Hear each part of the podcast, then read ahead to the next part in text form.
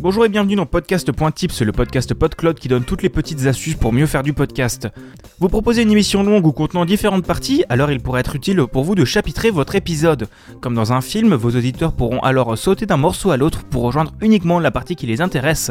Vous pourrez également en profiter pour faire évoluer la couverture affichée par l'application de podcast en fonction du sujet, comme en faisant apparaître la tête du chroniqueur du moment. Et certains logiciels vous permettront même d'ajouter des liens sur des chapitres. Le chapitrage commence à être la norme et est supporté par de plus en plus d'applications comme Podcast Addict, Castbox ou Apple Podcast, et des plateformes vidéo comme YouTube le supportent également via des timecodes dans la description.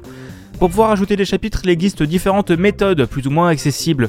La manière la plus simple reste de les ajouter dans votre fichier MP3 via un outil tel que Podchapter, gratuit et open source. Une fois que vous aurez exporté votre fichier depuis votre logiciel de podcast, vous pourrez l'ouvrir dans Podchapter et créer des chapitres avec un temps de début et un temps de fin. Chaque chapitre pourra avoir un titre ainsi qu'une image. Vous pourrez aussi profiter de cette étape pour ajouter d'autres métadonnées à votre fichier, comme une image de couverture, un titre, le nom de votre podcast ou votre nom à vous.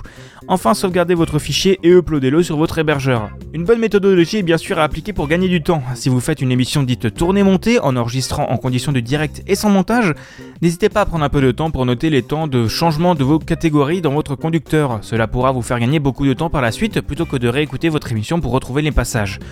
Si au contraire vous faites du montage, n'hésitez pas à utiliser la fonction marqueur de votre logiciel pour noter au fur et à mesure les passages de l'un à l'autre.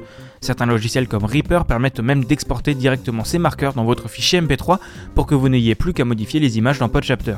Voilà qui conclut cet épisode sur le chapitrage de vos MP3. Il existe d'autres méthodes comme l'ajout de timecode dans la description, comme pour YouTube, ou via certains tags du podcasting 2.0 si votre hébergeur les supporte. Mais l'ajout dans les fichiers MP3 reste la plus simple et la plus rapide. Vous retrouverez Phil la semaine prochaine pour parler monétisation du podcast.